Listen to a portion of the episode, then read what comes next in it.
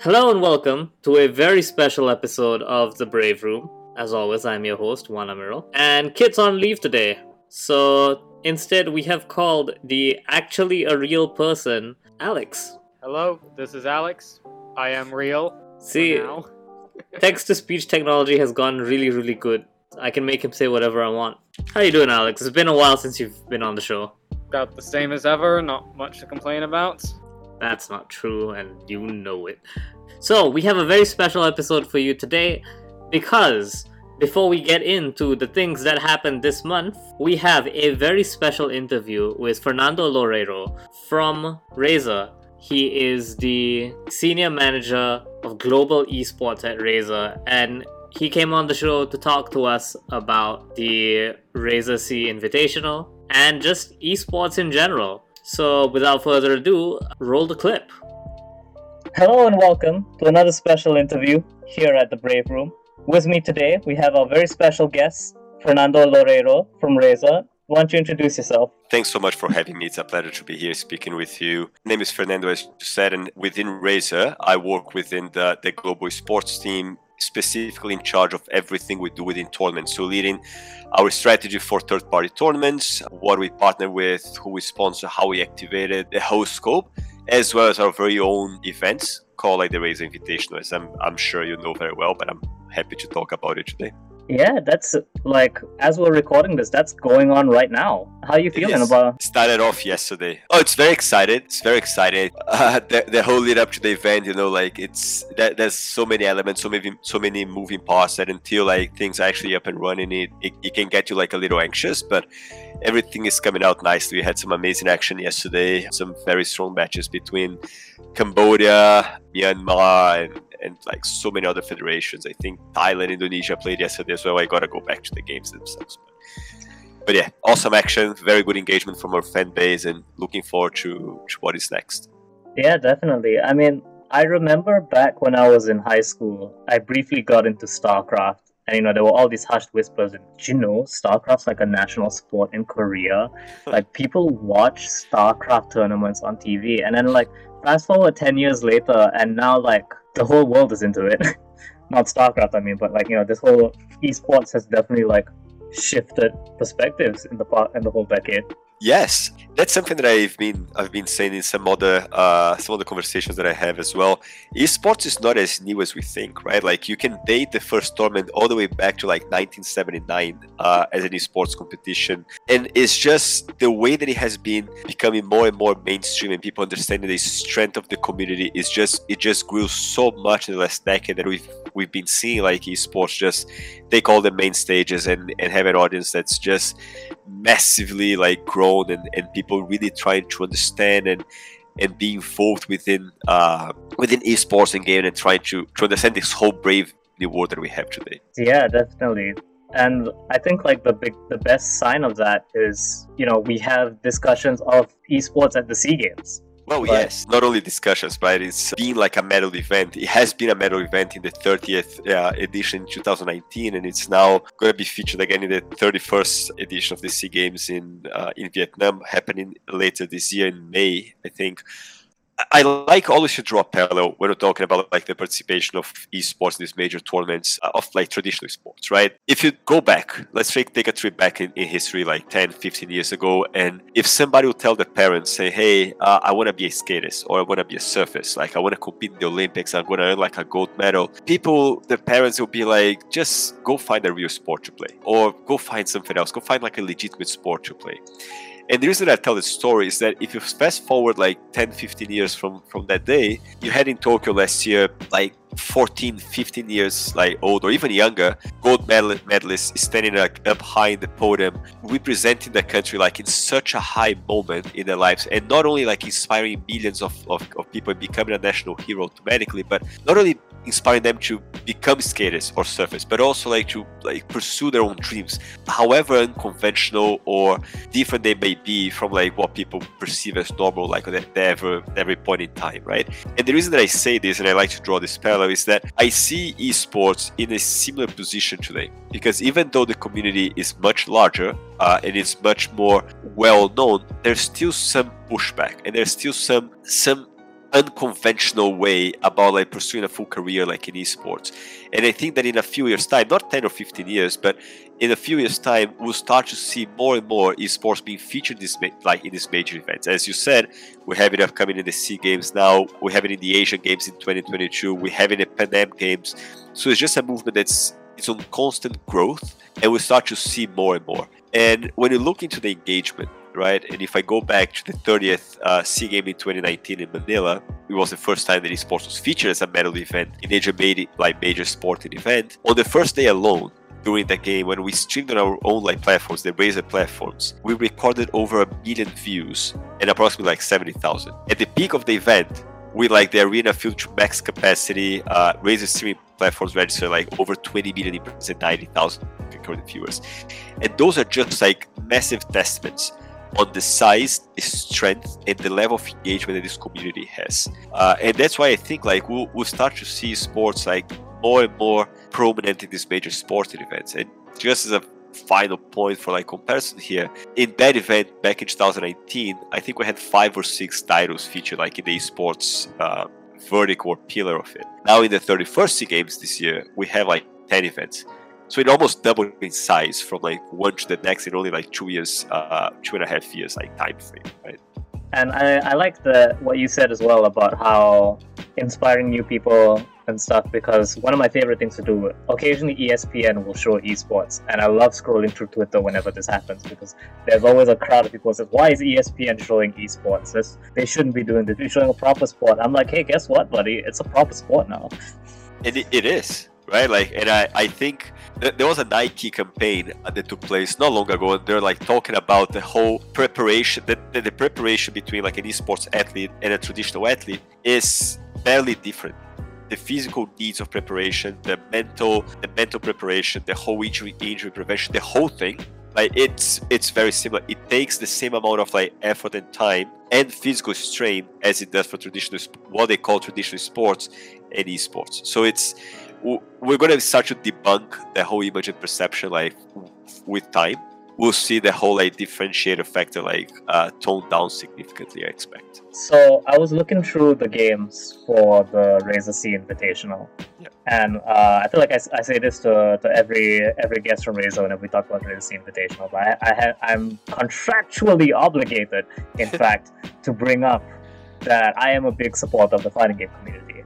But uh, like I have gotten my butt handed to me at several tournaments now, and at the same time, we understand the fighting game community is not the biggest.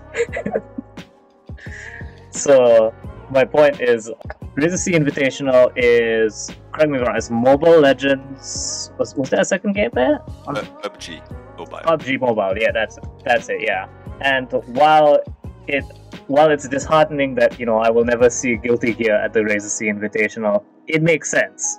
Like mobile gaming is huge in the SEA market. Yeah, I think you're getting to a very interesting point because deciding on which games to have uh, in any given tournament is hands down one of the biggest challenges that anybody like hosting a tournament or an event has to get it right in order to succeed in doing so right especially when you take into account like the variety of esports titles and not only that you touched upon this on your question as well it's on on the category of games that you have. So pc gaming console gaming mobile gaming what direction to go with. And when you put an event like that I, I feel it's very easy to get it wrong but there's a, a step by step that we usually go through that helps us that helps us like always diminish the risk of not getting it right and making sure we embrace as many people as we possibly can putting like the best event possible out there. And the, the way that we can do this is first you got to take into account cultural nuances and you got to be respectful of those and what I mean by this, and I think you you you nailed it on, on the head when you said, like, I'm a fan of like first person first person shooter games, right? And many people are. And it's not only about the size of the community, but like some countries and some uh, some communities not only they they don't play, but they don't accept the, like games that could eventually promote or be perceived as promoting violence in a way. So you gotta be sure and you gotta be mindful of those perceptions and those nuances because whenever you take an event region, you gotta adapt to like what the region embraces the most and is most comfortable with. Uh, so say that's like the first step. Second step, we gotta take into consideration the whole technical elements and level of access- accessibility right? And what I mean by this is that when you take an event to Southeast Asia and you say, "Look, mobile like mobile gaming is massively popular here," and it is, but it's not only because it's massively popular here; it's because it's also like super accessible, and the technical requirements for you to be able to compete and play a mobile gaming is different than it is for you to play a, a, console gaming, right? Or like a PC gaming for that matter. So when you put that together, you start like to add like these first two elements, you start to kind of tone down to a direction that you want to go with and the games you want to go for. Second, when you're talking about like a region like Southeast Asia, you're not talking about like a cohesive unity of like a space and community. You're talking about like 10 different groups, 10 different countries each one of them with like their own perception, their own wishes, their own preferences, their own cultural nuances, and so on. So you gotta, and that's why we have to work very closely with like the with the federations to understand even the competitor the competitors' territory that you have. So even if you're going for like MOBA mobile gaming, you might you might as well be left with like uh, Wild Rift and MLBB. So what direction to go with, right? And that's when you you, you work very closely with it, like their own country federations because they have the inner information they have like the, the, data points to understand what is popular what is trendy what is happening there which takes me to like my third point which is understanding what i call and it's very important the trend and popularity curve of any given games. How long have had they been in the market? How long have they been among the top ones? Uh, is it a passing trend? Is it here to stay? And that's when working with like the, the, the local federation you start to gather the, like the data points will like help you to make a very informed decision and sometimes like leave your emotion out of the door. And that's kind of like how you how you drill down to define which games to pursue. And then lastly of course uh, working closely with the publishers themselves to make sure the date of the event that you put in together doesn't clash with any like of the major competitions that they have going on because you do want your your competition your event to be the the must see event of that point in time you've decided to host it so i hope that kind of answers your question i know i went like a little bit off track there. But yeah, I, I think that's a massive challenge that we have when deciding what direction to take when choosing the games and making sure people don't don't feel left out uh, when doing so. Definitely, and I think there's also like the the benefit of the two games that you did choose, you know, Mobile Legends and PUBG. Is I feel like they're on exact opposite spectrums of what what they are. Yeah, no, we feel like they complement each other well, and and yet they can sit together very uh, comfortably in the same event. They engage with two, with uh, two different audiences they I don't want to solve, but they kind of touch upon different styles of like gameplay that will make sure more and more people feel like embraced and excited to be a part of and watch the race invitation. So I think I was really happy with the with the suggestion that the team like came up with and how it worked out to work with Tencent and Moonton to actually be able to not only get those two titles approved to be a part of the event, but get the, those two publishers like very supportive and very engaged uh, and very happy to make those, those titles a part of the invitation themselves and the federations as well, of course. Yeah, like personally, I'm not a big fan of battle royale games. Like wa- watching them is is a bit like like there, there's not a consistent level of hype because you know people are like lying in wait stuff. But MOBAs, that that's a lot more hype. So I think like by having both games, you like you said, they're, they're very different audiences. So you get to maximize that reach even more. You have the the chicken dinner seekers and the and the MLBB players, and you get you get quite a good spread, I guess. Yeah. Yeah, we we're very happy. We're very excited. I think the the response from the federations, the initial response from the fans as well, has been has been great, and uh, I'm super excited to see what the next two weeks uh, will, will show us about the choice we've made. So all this talk about the Razer SEA Invitational, could you could you talk a bit about like you know how you got to this level where, like you said, you're talking to publishers, you're talk- and you're broadcasting almost at capacity to the entire region.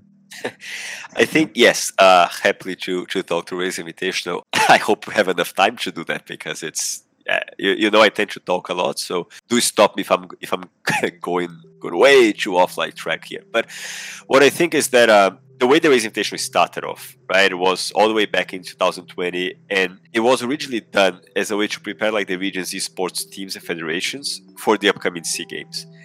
And when I say this, it's very important because that's how like the whole Raise Invitational concept was formed. It was very successful. Like for a, a first ever event that, that came out, like kind of trying to embrace the community and put like a good show out there.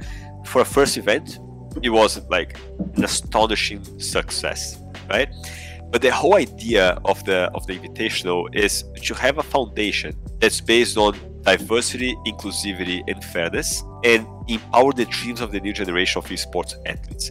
And getting people from all levels like together, uh, gearing them up to represent that like their countries and to play and to lead, like really celebrate esports or their love for like the game. Okay, so after we had like the first event in 2020, we expanded like globally. So we had events in North America, we had in Latin America, we had in Europe, Middle East, and always like breaking barriers, uh, being like very inclusive, bringing communities together, like really making a making a case to bridge the whole esports community bringing everybody together through the Race Invitational. And unlike traditional esports competitions, right, we are open to everybody who wants to test their metal. So we see ourselves and we want the race Invitational to be a true celebration of esports. It's not a pro level competition and it's not like an amateur level competition. It's an event that's a true celebration that every single person, whatever level of engagement they have with the game, they should feel welcome and they should feel embraced to the race Invitational. And we will have something for you, whatever like your level and your level of interest is uh, with a game that you love. And that's what took us to the new format that we have going on today in the invitational that's happening uh, that started off yesterday here in Southeast Asia. We restructured it to mirror to the dot this this this whole position, this whole vision that we have. So we have what we call the national showdown, where we have the 10 federations in Southeast Asia submitting teams to compete in uh, in PUBG and MLBB. Uh, two sports that will be featured in the SEA Games in the upcoming SEA Games as well. But we have uh, them to compete, kind of to show the high level competition the event can bring and help uh, help reinforce and support the whole Olympic vision for esports. So we started talking at the beginning of this podcast. Uh, the second vertical, the second pillar of the invitational is what we call the open. So the open is is an open tournament that any single person can sign up a team and play. Can register a team and play. So if you want to put a team together and play, you can. I can. Vanessa can any single person we want to be a part of this can literally sign up and compete for a chance to win the cash prize and for a chance to win like sweet Razer gears.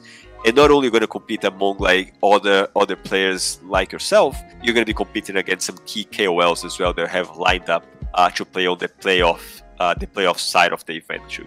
So it's a whole idea to give you like an experience that you could not get anyplace else, right?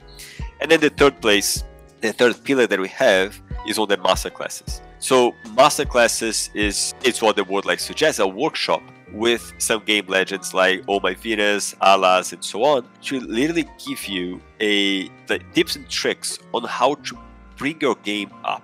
Like how can you become phenomenal in the game? Like how can you make your gameplay better? How can you understand the perfect strategy or the perfect way to assemble your team or to select your heroes or how to like play offensively or defensively and so on and so forth. Like it's it's a whole idea to get those people who are starting off in the game or like have been playing for some time but they just want to take their level up. And by having these three pillars, we feel like we've embraced the entire community interested in those two in those two games, and for them to be able to come in and just celebrate their love for the games, whatever like level they're at. And that's what like Raise Invitation looks like today. Uh, and hopefully, we're gonna keep on enhancing the the whole flag and, and making it better on every iteration that we we put out there. And you brought something really interesting there about the whole, uh, the whole like essentially masterclass system where you learn because I think that's the one one big difference between esports and uh, traditional sports, I guess, is you know I watch I don't know, let's say Usain Bolt run. I'm never gonna get there. I'm I'm twenty I'm twenty years bit too late if I'm to to get there. But you know when you watch, for example, when you watch someone play Mobile Legends, there is that like that skill level is within your grasp. Definitely, right? But one thing that we we need to put in here is that gaming is not only a sport; it's also a lifestyle, right? And that's probably why you have this room to host a masterclasses where you can introduce people to new lifestyle which can serve as either like a mental escape that you can have like out of a stressful week or just a place that you go to like relax and enjoy and connect with your community and people like-minded like yourself right?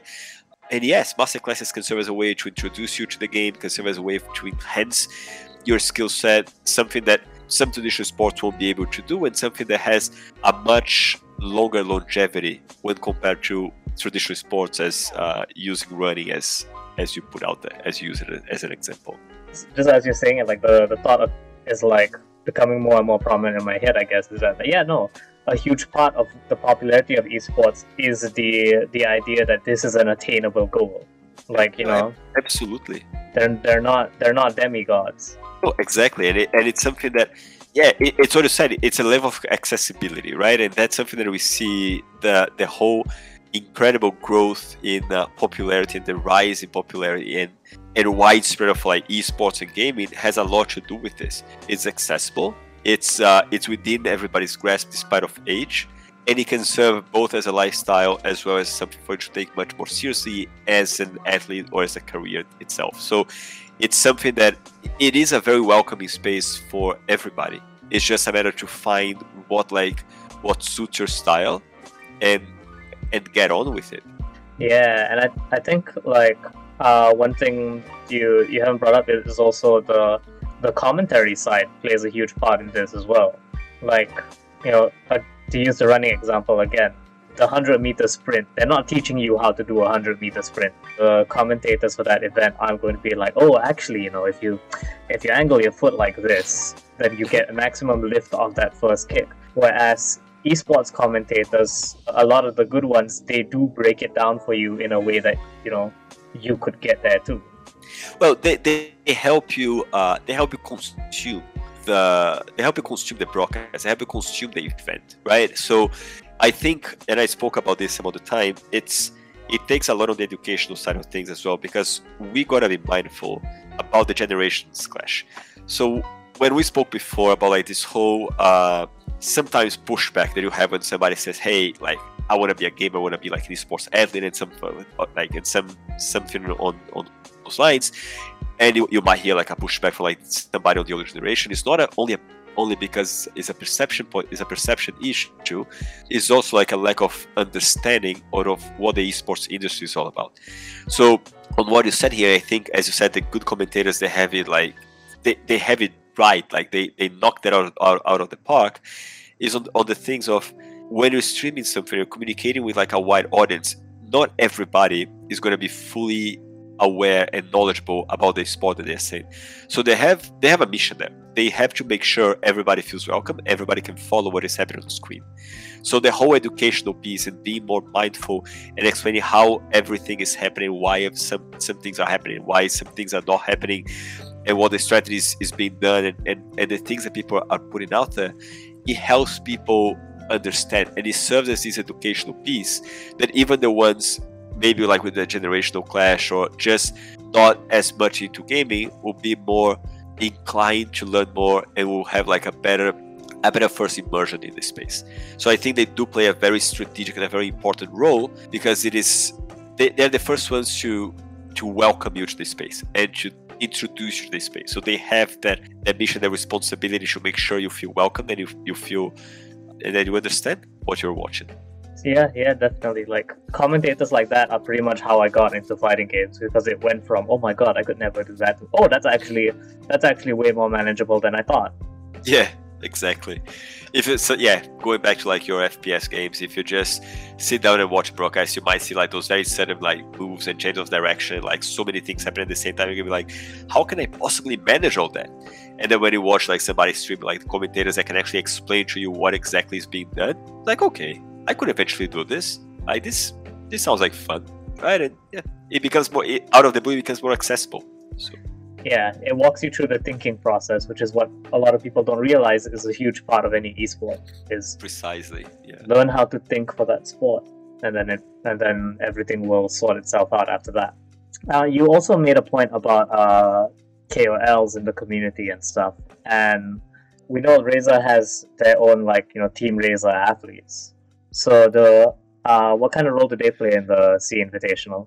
So um, I think the the whole Team Razer athletes, as you said, so Team Razer is is a brand within Razer. It's like a vertical within Razer, within the esports department, like my department, where you th- those are like the professional, uh, the competitive gaming that we support, right? So those are the teams that we sponsor and partner with, the, the athletes that we that we support and partner with, and so on and so forth. But the whole the whole idea that we have here is not only about the role that they play with like the, the Southeast Asia invitation they're putting together now, it's the role that we play within their own like lives and development as an athlete, right? So when you look into the Razer Light motto, right, for gamers by gamers, it, it's a company that really walks the talk. So it's really how it's not only about like, oh, we have like this team that's up, up and winning, up and competing like in such a high level. Let's put our brand behind them. We see them, we see our mission, and I'm talking like from from point of view as those are people competing like in the highest possible level, right? So by making products for them is not only about how we can make their own gameplay better and give them the very possible like the best chance to win by putting the very best products in their hands is also understanding for them what works what doesn't so we can keep on improving ourselves. It's like it's this endless search for excellence both them in their competitive landscape as well as ours in putting like the, the best products out there like in their hands. And i think that's what's so important when you look into like the whole team Razer movement. Within uh, the race invitational the role that those athletes play it's kind of like as ambassadors of the brand is representing the whole excellence point of view and inspiring this inspiring the, the, the aspiring athletes on how to become and how to perform like the highest possible level. And there's a kind of like integration of experience that I see them playing the Race Invitational. The, the whole Race Invitational is not all about bringing like pro players to play. If you think about it, it's more like grassroots based than it is like as a as traditional professional teams playing the Race Invitational, right? But what we want to do is making sure that they feel inspired by the athletes within Team Razer to be the very best versions of themselves, right? And that's like when we're putting the constantly seeking feedback from from Team Razer athletes on how to develop and coming like with the products and making sure that the product really serves their needs and, and put them in a better and better position to compete in their own like global level. Now, our commitment to athletes is not only product based, right? We always look into them how can we support and make them a like a much better athlete individual themselves how can they better prepare for this and that takes me back to like I think I said in the beginning of, of the of this conversation, we're talking about the whole preparation that esports athletes have versus traditional sports athletes, as people put it, and that there's like a very small dif- like differentiator. So we're like we recently launched the our like wellness initiative, which is called Champion Start from Within, which is honestly to serve as this assets or like tools for athletes to find a guide and find a way to become the better version of themselves. And we have like a a wide area of tools among like nutrition and uh, and sleep therapy and physical therapy and physical preparation because it's not only and people have the perception right that for you to become a professional gamer all you have to do is sit back and relax and play like hours on end on, on the game that you want to you want to become an athlete of and it's so much more than that it's so much mental stress so much mental uh, strength that you need to put behind it so much strict and disciplined regimen of of, uh, of practice of practicing the whole like injury prevention and, and how can you recover from like eventual injuries and posture and sleep and nutrition and hydration. So it's so much elements through this, which is what we're trying to sustain our athletes with and without a Team Razer by building the whole uh, wellness campaign to support them in their journey as professional athletes. So I know I went like a little bit off track here again, not only on, on the Team Razer athletes role within the Race Invitational, but what is our like our relationship with the athletes that we support. It goes beyond sponsoring, putting a brand behind the backs or or on the shoulders, but it goes understand what the needs are, both from a competition standpoint as well as like the whole supporting role, and how can we be there to support them be better and be phenomenal, and and that's what we strive to do, right? And yeah. how we strive to do it. I, I do want to bring up something about that that wellness program because you you talk about that. So first started getting into fighting games, my hands would get really really sore, like Yeah. real real bad. And so like though that was always how I ended my sessions, just you know my my hands in pain. So I actually had uh, I got myself a set of like those mini like wrist weights and did like wrist and arm exercises to like build up that muscle strength. So yeah, it's definitely a lot more like you do have to take care of yourself a lot more than than just playing the game all day. No, like a a hundred percent, right? And I think that's a very important. It, it takes education, but we see a, a growth in in that kind of concern for like professional athletes all over the place. They they are understanding, are building resources uh, to help them navigate through their whole foundation of competing in high level. It's not only about the, the physical play. That, there's a data point. that the average retirement age for sports athletes, I forgot if it's 24 or 25 years old. That's insanely young. Yeah. It, it, it brings you to like such a like a premature end to like athlete career, especially when you compare to other sports as we've been doing throughout this podcast, right? So I think being aware of all these other factors and elements that influentiate on how you navigate through high level competition and how you can manage from stress to physical strain and all of that really helps make you more durable, make you compete in a higher level, and therefore win more and be more successful in the career path that you've chosen, right? So I think th- this is an aspect of gaming that we are very, it's very close to like our heart within the, the, the esports team uh, within Razer. It's something that we're putting out there for our athletes now. Uh, and we're very excited about it. Yeah, definitely. Well, I think we're we're at about time for now. So thank thank you so much for this conversation. This is this is really really great. I, I appreciate you, you inviting me to speak uh, here at the Brave Room. I think it's. I hope uh, the the viewers are gonna are gonna love the content. I re, I truly enjoyed myself uh, speaking with you. Yeah, definitely. And uh, actually, no, by the by the time this episode goes up, I don't know if the invitational will still be going on, but you know, I hope I hope it goes I hope it goes well for you guys because, like I said, e- esports is on the up and up. I, I appreciate it. I hope it goes it goes it goes well. So I'm really hoping that. I mean, you guys you guys have been working real hard on it, so I'm I'm sure it will. We, yes, we have, uh, and I'm sure you will as well. It's just until it does, it's uh, well, you are like on your toes, right? But I'm sure it's gonna come out nicely, and uh, and I can't wait to to catch on the on this episode like a little later on the Brave Room. Uh, definitely. And uh, now we will go back to whatever the rest of this this week's episode is. Anyways, so esports aside, now that we're doing a monthly show, we do have to go over the absolute mess of things that happened this month. So I'd like to point out the first of the, the absolute mess of things that happened this month, which is Chinese New Year. As the added testament to how time is simultaneously going too quickly and too slowly at the same time. That was this month. It was.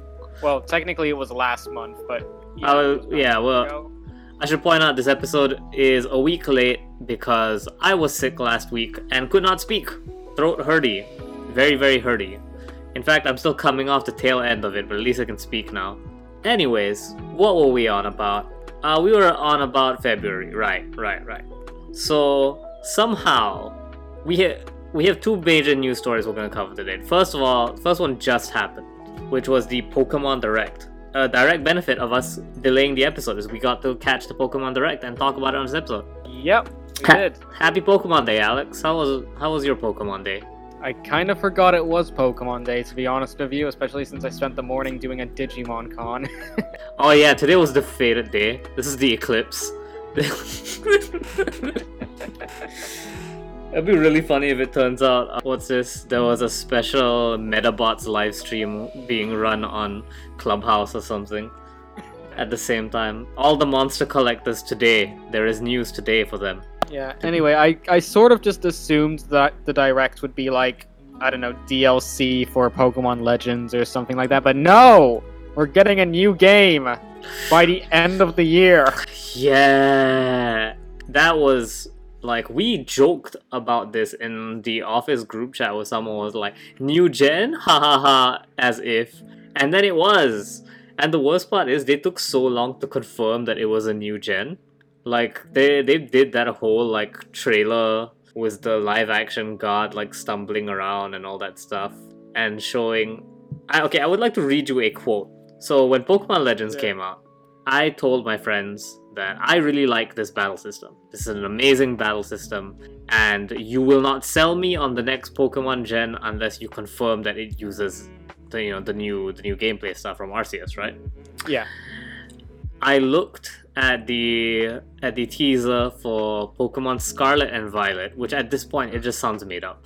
Like it just like we're really running out of, of double names here. And they showed a little bit little bit of gameplay footage, right? Of like the backgrounds. And I said to myself, this game looks so there's no way it doesn't use the Arceus.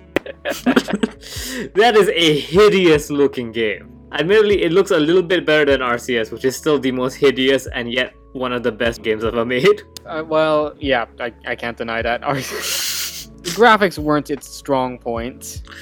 Here's the thing though, and a lot of people like talk smack about Arceus for being hideous. Here's the thing, still would recommend playing it. I mean, yeah, I mean, I am willing to ele- say it's okay for it to be, what's the word? Ba- I guess not bad, just sort of mediocre looking, because at least it was something new. That's not something you get with Pokemon a lot. Exactly. It's one of those things. I'm not trying to be mean to Legends Arceus. It's just that have you ever played Game Dev Tycoon? No.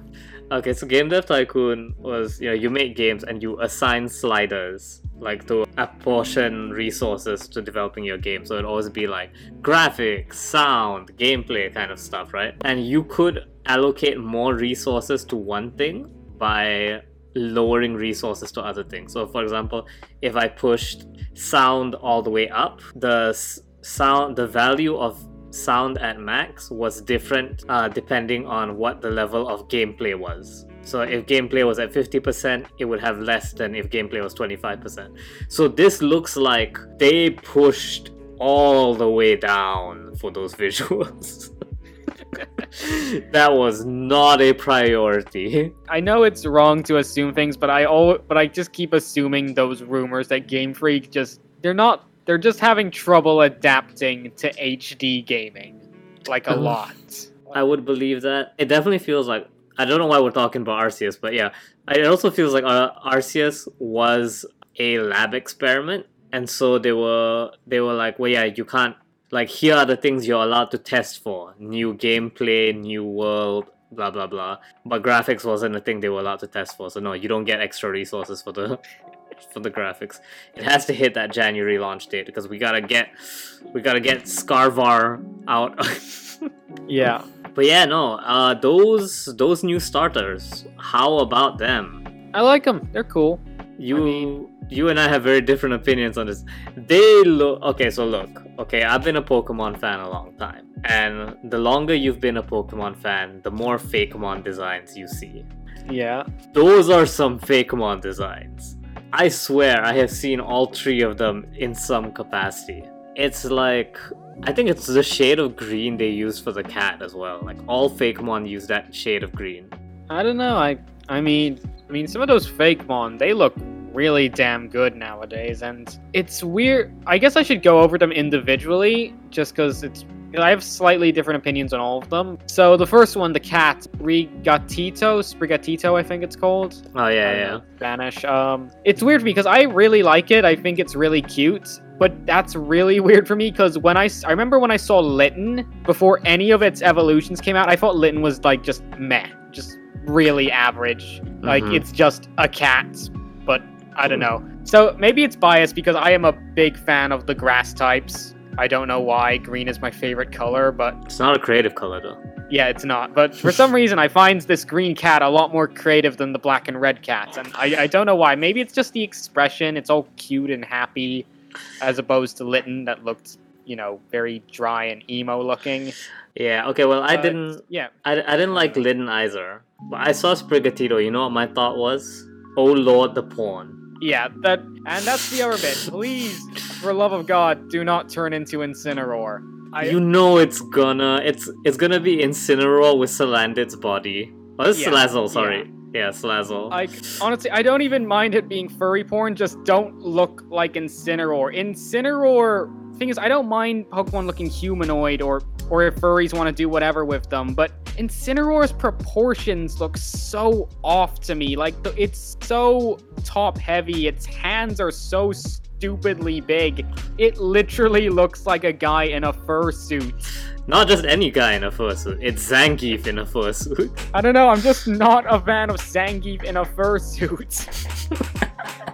Admittedly, though, it did look a bit better in Smash. I don't know, if Smash's model was just better, but it did look better in Smash. I'll give it that. But yeah, guy in a fursuit. You want to make you you want to make it humanoid, fine. You want to make it like not humanoid, better, but just don't do that again.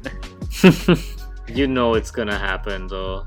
Oh god, I just saw art of Sprigatito as Neko Arc. That was the first thing I thought I thought of when I saw it. It's just like Neko Arc 420. That's what I'm naming mine. yeah, no, I'm going. I'm going for new. oh man, but yeah, that's. So yeah, I, I love Yo. that that one Twitter post that was just like a photo of tape on the cat's paws, like please pause on the ground. and uh, the other thing I'm seeing a lot of it besides the, all of those is just loads of weed jokes. Just loads. It's got a pot leaf on its face. You can't I'm not a- avoid it. I'm not against it. Like I said, Neko 420. Yeah, yeah. It's I count at least three weed leaves on this cat's face. So what one nitpick I do have about the cat designs, and this was brought up by uh, realistic Pokemon artist uh, RJ Palmer, is you look up Sprigatito, you look up what's the Pokemon that turns into Zoroark? Zorua? Zorua. Yeah. And then you look up Vulpix and just look at look at how they handle those proportions between these three Pokemon. And I re- like I really don't like the Zorua style design, you know. Why is it too like cartoonish or? I mean that sounds like a mean like a stupid complaint with Pokemon, but yes. I like Vulpix's proportions. I like the more the more normal animal proportions. Like, I mean, I'm just looking at them now, and I I get what you mean, but I I just don't see it as big of a difference. I guess. I don't like um I think I've said it on this show before actually that like yeah no I like my mundane Pokemon. I genuinely like Basculin. I know people hate Basculin, but no man, Basculin's great. Uh, so yeah. I don't know. I just find Basculin's too forgettable, but I but I do get what you mean in terms of Gen One. Like a lot of people nowadays say, "Oh, Gen One's so bland and so simple," but no, Gen One has it has charm to it in in its simplicity. Like you can kind of tell with tell this is just them saying, "Let's just take an animal and see how we can make it." Oh yeah, my favorite fantasy, but still making it, keeping it an animal. My favorite is the there's there was a post going around of like you know animals, Pokemon and the animals that inspired them, and there is straight up a bird that looks like Pidgey. Like it's a it's a Japanese breed of pigeon, I think. Yeah, yeah.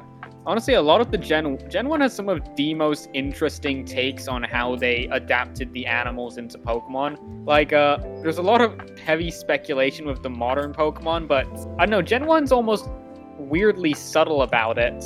Yeah, Like, you know, so many of the Pokemon are based on things like, you know, yokai, and there's even stuff like paul I always found it interesting. Poliwag. The reason it has the spiral is because uh, the tadpoles have see-through intestines, and it's like it's interesting. It's a cool way of doing it. yeah, it's really it's really really cool, and it does make me sad to see like Pokemon move away from that, and because yeah, the reason why like what makes something look like a fake mon versus you know the air quotes original Pokemon aesthetic is just like how much of it is carried by the cartoon art style. Like po- hmm. the older Pokemon designs would work without the cartoon art style, whereas like okay, Fuecoco, the the fire starter, that is hard carried by that art style. Yeah, that's true. I probably wouldn't see a Rio Fuecoco in real life, but that being said, I do think Fu- Fuecoco is a pretty creative Pokemon. It's a crocodile combined combined with a chili pepper. Yeah, That's a, that's a cool idea. Like, and you can kind of see that Spanish influence in it, since you know this region's supposed to be Spain or whatever. Yeah, I, I gotta say, Fuecoco is my favorite of the three designs. I would like to. I don't know how you're gonna segue into this, so I'm gonna segue into it for you, which is the ongoing conspiracy theory that all fire types are based off of the Chinese zodiac. Part of me honestly wants to make an article debunking this to an extent because okay, I'll acknowledge maybe it's true, maybe they did that, but I just find it so far fetched that Game Freak since day one, or even in starting in a few generations ago, just went down a checklist of saying, "Oh, so we need to go get the sheep or the ox or whatever now."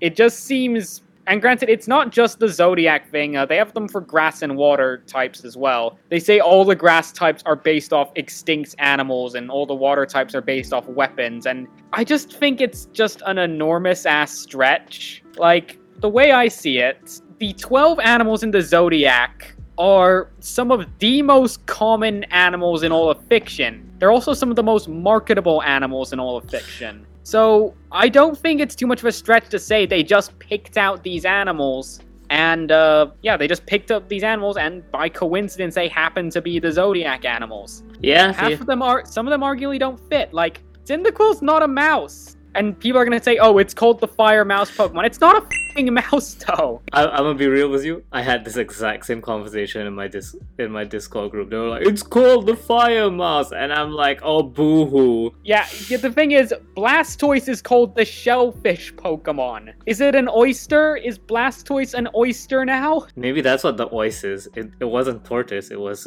ois and oyster. Well, there we go, maybe. And you know, Fennekin's a fox, not a dog. Close enough? I mean, I guess, but this brings me up to my next sort of problem. Now, Fuecoco has come along, and it's a crocodile. I'm not gonna argue with anyone here, it's a crocodile. Its name, Fuecoco, comes from the Spanish words fuego, fire, and crocodilo, crocodile. It's a Mhm. fire crocodile. I'd like to point But out no. its uh its Pokedex name is also Fire Croc Pokemon. Yeah, I guess so. But uh, but now people now so now I figured okay, we can finally put this this thing to rest. It wasn't a thing. But no, people are like, "Oh, but it's probably going to drop its legs and become a snake." Or, or even better, "Oh, well, oh, a, a nickname for male alligators is bull, so it represents the ox. It's a crocodile.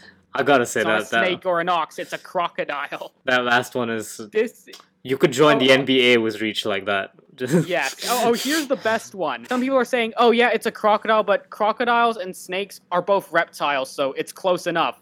And this has just got me thinking, like, you guys, you just you would just put any animal into the zodiac if it's just close enough. Fox or dog, close enough. Reptile or snake, close close enough. Apparently, like, it just makes me wonder if like a bat was announced as the next fire starter. Which a- which zodiac would you say it's close enough to? The horse? They're both mammals. Like it's just it just it just strikes me that these guys are so desperate to make this a thing when it just doesn't seem like it was ever a thing.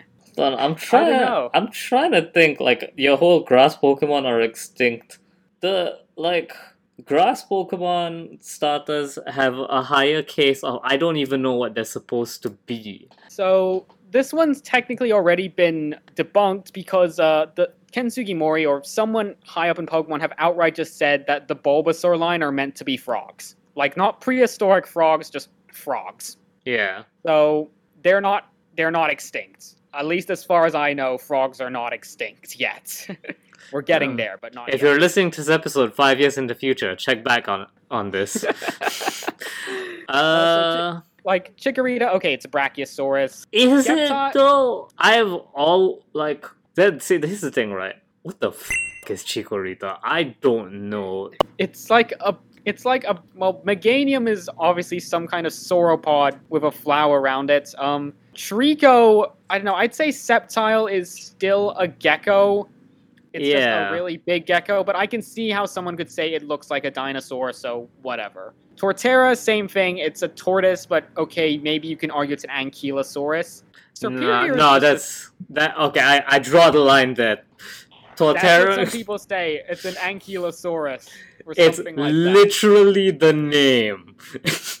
Turtwig. Tort, yes, I know. Tort. Serperior is just a snake. Like, and that's the thing, especially with the grass types. Like, any living animal today has a prehistoric equivalent. And the thing is, with Pokemon, when they evolve, how do you make a Pokemon seem evolved? You just make it bigger and tougher looking. And prehistoric animals tend to be bigger and tougher looking than modern animals. So, yeah, of course, maybe they look prehistoric, but I don't think there was an, ever a trend. I don't think Serperior is based on any prehistoric snake. It's just a regular snake. No, it's a rich snake. It's like Yeah, that. it's, it's a rich snake. It's a rich Uh, aristocrat snake. Um, Yeah. Chesnaught, I don't even know. Maybe it's. The people say it's a Glyptodont. Maybe. Nah, nah. I, I, I'm calling calling bullshit on that because uh, I think it was Ken Sugimori did straight up say Gen six was based on RPG classes. There you go. Decidueye is just an owl. I've seen people saying, "Oh, it's ba- oh, it's a ghost type because it's based on an extinct owl." Owl. No, it's a ghost type because owls are associated with with ghosts. Actually, Word I've for- I've heard the the Decidueye one has some water because it is specifically a stilt owl, which has the same stupidly long legs that Decidueye has, and Oh, it was and. Alright, maybe that. It was but- native to Hawaii before it went extinct, which is where Alola. So that that one has a bit more ground than the others. I guess so, but I don't know. I always I always heard it was 'cause just just because owls are associated with the undead. Ah, yeah. I don't know. It could be both. Anyways, and Rillaboom, Rillaboom's a gorilla. yeah, they, they, It's they're still alive for now.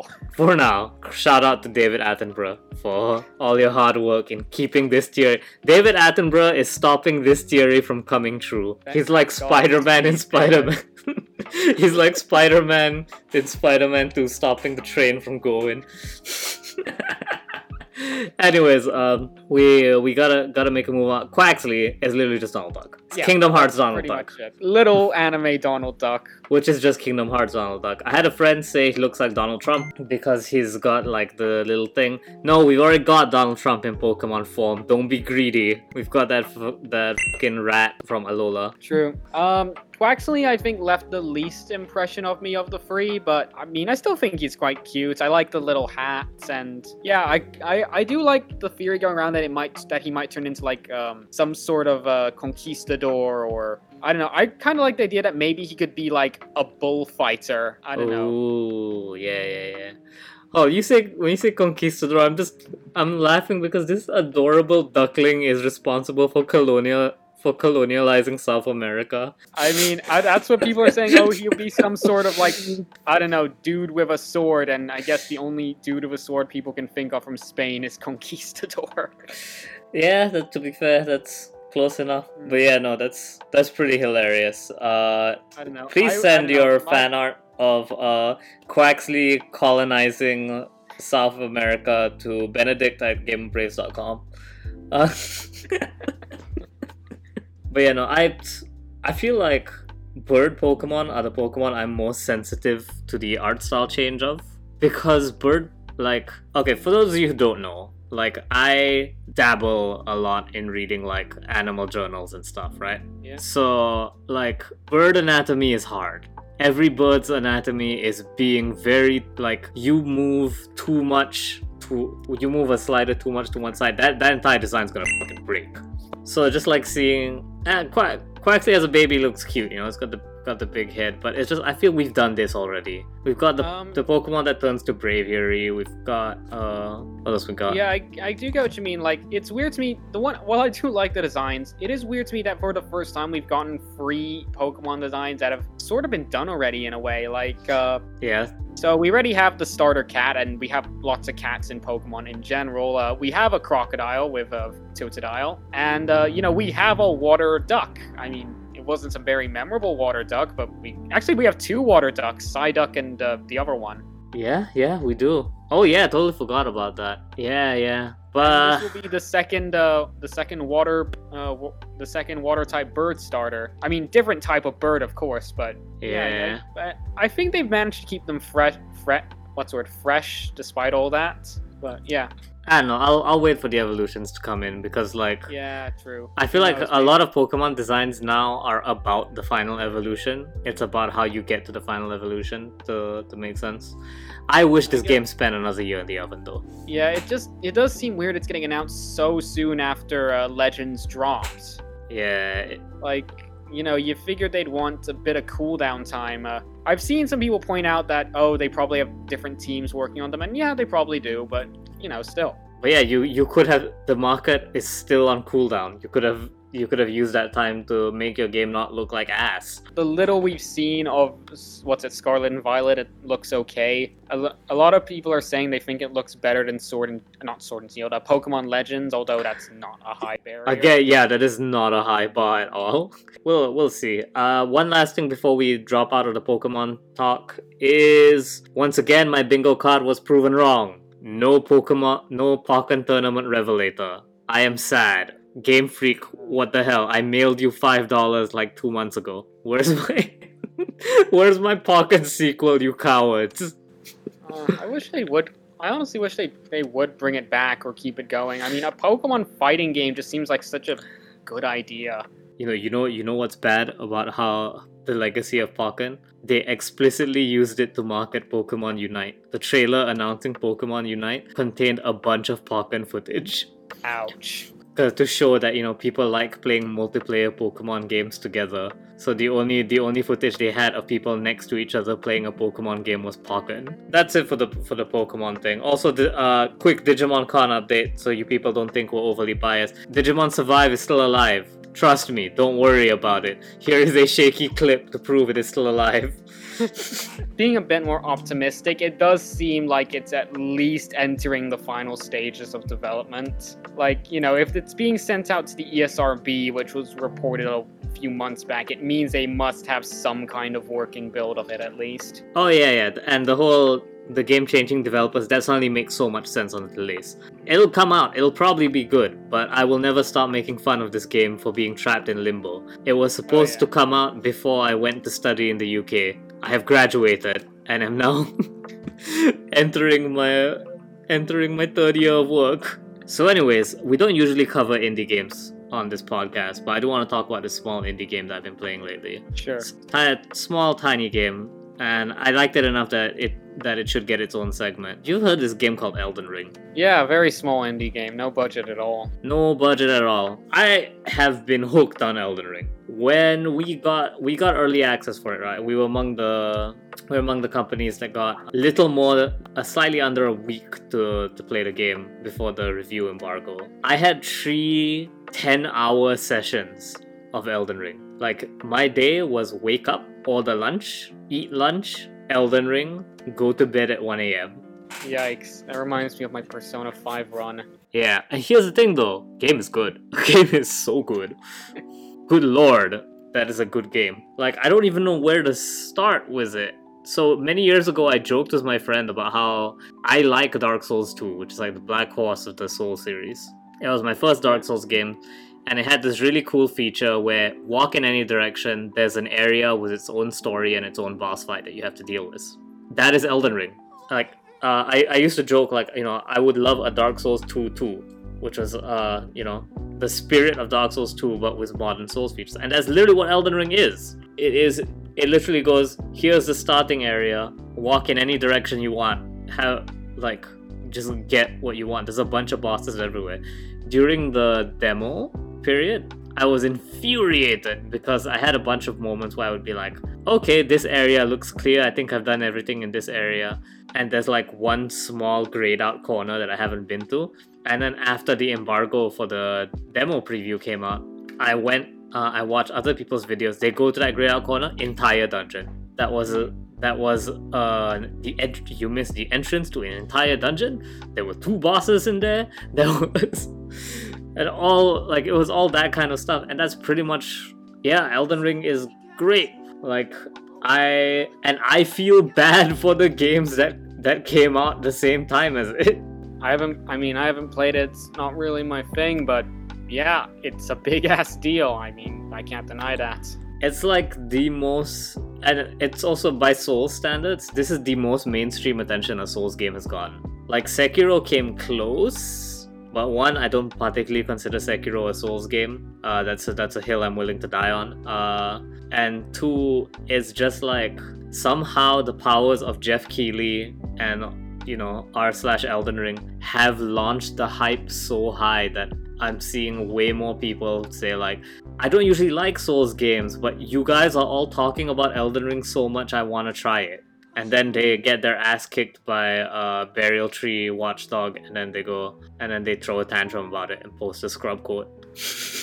Yeah. See, this is where I'm smart. You can't, you can't end up dying at Elden Ring if you don't play Elden Ring. yeah, the answer is to not play. That's it's like I like it, but it's also funny seeing people discover what has been long running in the Souls community. Like one of them Uh, is no, wor- uh, no worries. It's the same thing with Shin Megami Tensei. Like when you have new people come up and it's way harder than they think it is. Yeah, yeah. What's funny is that I've only ever heard about the difficulty of Shin Megami Tensei. So, yeah, yeah, yeah. So, your attitude towards Elden Ring was my attitude towards SMT5. where I was like, hell no, I'm not gonna touch SMT5. that game looks cool as shit. I'm not gonna play it. but yeah, so like with Elden Ring, you know, all the Souls games have that template message system where it's a bunch of pre-written tem- uh, templates and then you can put in stock phrases as well. So it's like left ahead, or you know, treasure ahead, or beware of enemy. And so my favorite one is there's a blank. You can also put like I can't remember the grammar term for it, but you can also put like connector words basically. So people put tongue but hole. And this has been, for as long as I have been playing Souls games, this has been a common message. I go over the weekend, I see people complaining on Twitter and subreddits being like, why is every message in Elden Ring tongue but hole? Or mm. people acting like they just discovered it, be like, oh my god, tongue but hole is so funny. And it's just like, yeah, it is hilarious, first of all. And people like, I saw people legitimately complaining, saying that the message system was being abused because people would leave messages on cliff sides saying things like try rolling. what do you expect with that kind of system? yeah, no, but that's Yeah, that's what it is. uh, and here's one of those things like I'm trying to be sympathetic to new players because you obviously weren't expecting it. Like, why would you expect it, right? But as someone who's been playing Souls games for like what 10 years now, I'm just like, haha, look. Dude, my first death in Elden Ring was because I saw a cliff with the message try jumping on it. And because it was a pre-release build, I thought surely no one could have left could have left a malicious message, right? And so I jumped and I was like, what the hell? I died. That's just part of the experience. Also, uh, I don't know if you know this, but Souls games have these things called illusory walls. They are walls that when you attack, they disappear and reveal a hidden room. There, in Dark Souls 3, there's an entire area of the game and one of the hardest boss fights in that game behind an illusory wall. So, Elden Ring, Elden Ring, sure enough, every wall has a message in front of it that says illusory wall ahead or try attacking. And at first I thought, haha, there's no like I, there were no illusory walls in the beta. So I was like, haha, you know, they just put this in because there- there's a joke. Then I randomly attacked the wall and it disappeared. So now I am anxiously attacking every wall I see. Also, uh, Dark Souls 2 made it even worse. Dark Souls, Dark Souls 2 being my first Souls game was so bad on a formative level. because uh, after the Ruined Sentinels, which was my first major roadblock boss fight, there is a room with I think four to six illusory walls in them. So now I don't trust anything. Every room I go to, I have to attack every wall because even if the room already has a wall, I think to myself, but what if there's more though? So yeah, that's that's the thing. And this game has swamps, lots of swamps. Miyazaki loves his his poison swamps, and not all the swamps are poisonous. I found one poisonous swamp, and I cannot find it again on the map. We had to cut a gag from the review where where I wanted to go looking for a like I wanted to have a poison swamp gag, and I couldn't find it to record the footage, and I was complaining that I was being swamp lighted. because there are there are multiple swamps in the game, but not all of them are Miyazaki brand poison swamps. Some of them are just nice, clear swamps. But then there was one that was poisonous, and I don't know where it is. and Fadil from Gamerweka is texting me, telling me he found it, but won't tell me where it is. And I'm just like, ah, need to. I need to know. I need to know Look it up. this was before the game was out. There was there was nowhere to look it up.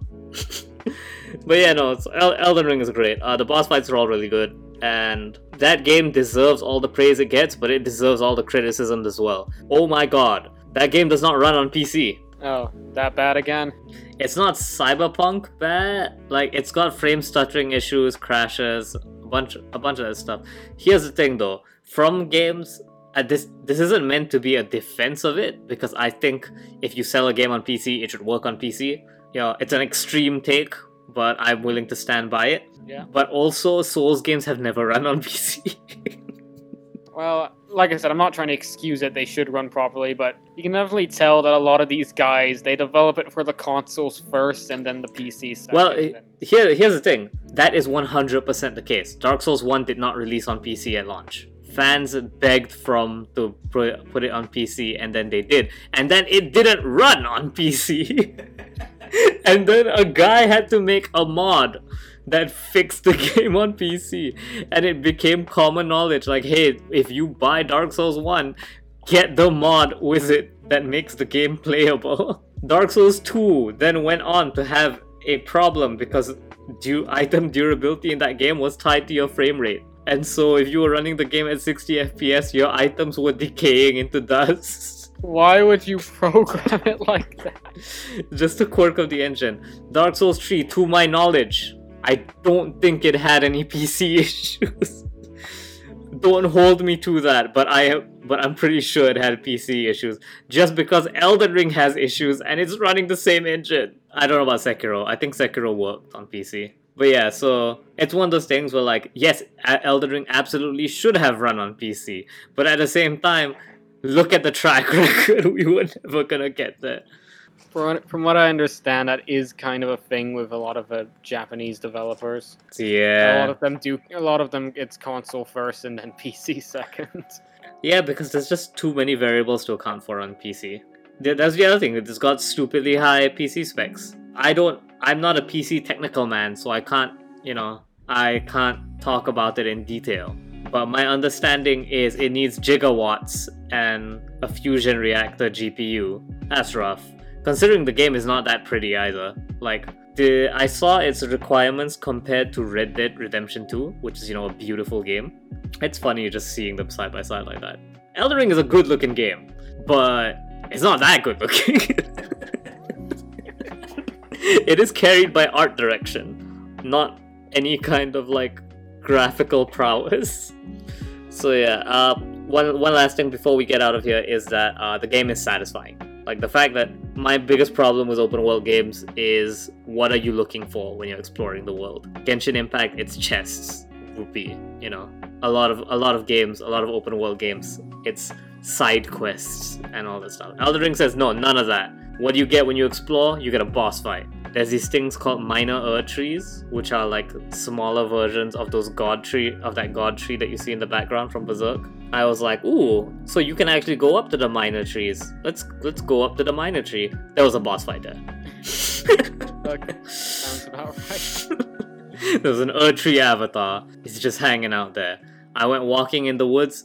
Giant bears started coming after me. I went walking in the plains. A knight on horseback had a health bar. I decided to go at night. A second night on horseback appeared. It's it is the most like despite the genre shift, it is somehow laughably honest to the Souls formula. So yeah. Oh my god, I love this game. I want I want to take time off just to play more of it really. Also yeah, um Miura please read other manga other than Berserk. These these references are getting out of hand. Do you mean Miyazaki? Oh, sorry, no, not. I keep mixing them up because I, I keep talking about them. And just, yeah, yeah. So Miyaz- Miyazaki, please read read, read other manga other than Berserk. These references get they're getting big out of hand. Guts is literally in the game now. He is a wolf knight with a great sword, and his left arm is conspicuously missing, like it is always covered by a cloak. Uh, there is what I believe to be a a very touching tribute to Miura in the game. It's a uh, it's a hill full of swords with one huge sword uh, with an inscription on it that uh, talks about a single knight who quested for vengeance. And a lot of people are always just like, oh, you know, not everything's a Berserk reference, but sometimes it is though. I mean, that would seem like a very fitting tribute.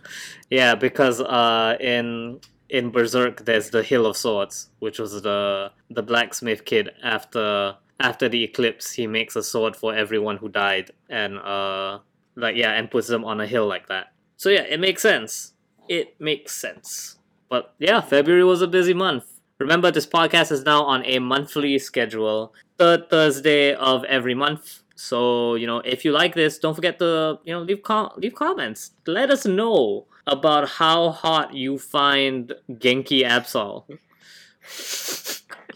I'm calling it. That's what that evolution's gonna be. That final evolution's gonna be Genki Absol or Salazzle. Yeah, yeah, I can see that. Just remember, Quaxly is guilty of war crimes. I mean, Donald's probably guilty of war crimes. So yeah. He can cast Zettaflare. He is definitely guilty of war crimes. there was a Warner Brothers world in Kingdom Hearts. Active key phrase was. listen, listen. In Dark Souls 3, there's this guy called High Lord Wolnir who crushed, uh, who took the crowns of every other king and ground them into dust and smelted it into his own crown. That is the crown that King Mickey wears. the crown of 20th century Fox after their conquest. this has been this has been another episode of the Brave Room. Thanks so much for listening. Uh, take care, guys. Thank you.